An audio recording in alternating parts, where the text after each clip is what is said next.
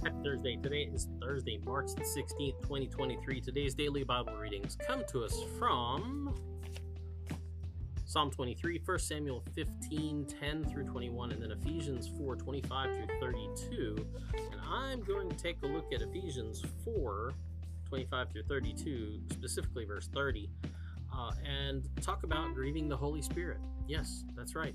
Holy Spirit's sad. That's probably something you did. Uh, uh, this is a warning from Paul to the believer that she or he uh, not grieve the Holy Spirit, and that um, that might and probably should warrant a question from people: How can I? I mean, how can I? What can I do to grieve the the Spirit of God? Right? It's God. God's powerful and mighty. Like, yeah, really? Well, like, how can I hurt God? Um, so enter John Wesley. Yesterday, uh, we looked at George Whitefield, right? Talked about his relationship with John and Charles Wesley. So today, in the interest of equal time, we'll give John Wesley a nod. Um, and you're in luck because John Wesley takes up this very question in his sermon, handily titled On Grieving the Holy Spirit, if you want to go out and find it. Um, he offers about three explanations of how you can do this or what that means but I'll I'll focus on the second one that he gives because uh, it's appropriate to those of us who were marked as Paul says marked with a seal for the day, right? Uh, it's not it's not just like you know people who don't know God are just like complete noobs when it comes to the faith life and don't you know haven't heard the gospel. This is really you and I who call ourselves believers and have you know been forgiven.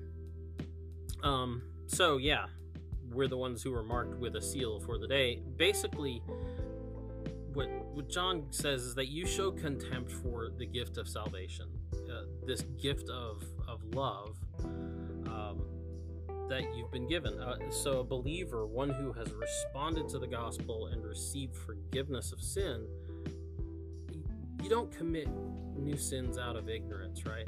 Um, I mean that's the, I guess that can you could like conceivably, you know, sometimes oh I, I just didn't know I was doing that. Well, yeah, maybe. But really, it's like you you have an understanding of what sin is now. You have an understanding of what is expected of you and what God really wants in return. So I'll just let John Wesley speak here.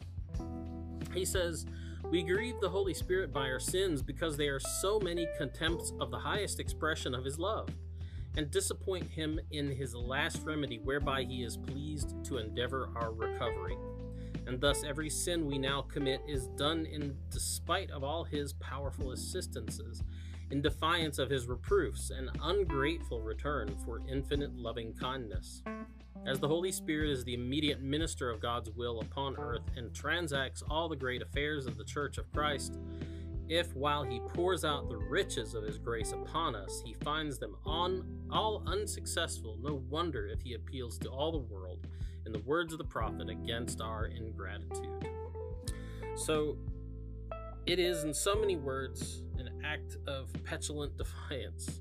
Um, you know, a, a terrible disappointment to God because He's poured all this love out on you. He's offered you forgiveness. He's gone, let's just say, out of His way to make sure that you can be present with Him.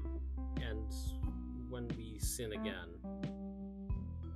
it's a real disappointment to Him, and it grieves the Holy Spirit. Anyway, that's the DBR for today. Get out, enjoy the day. We'll talk to you later. Boop.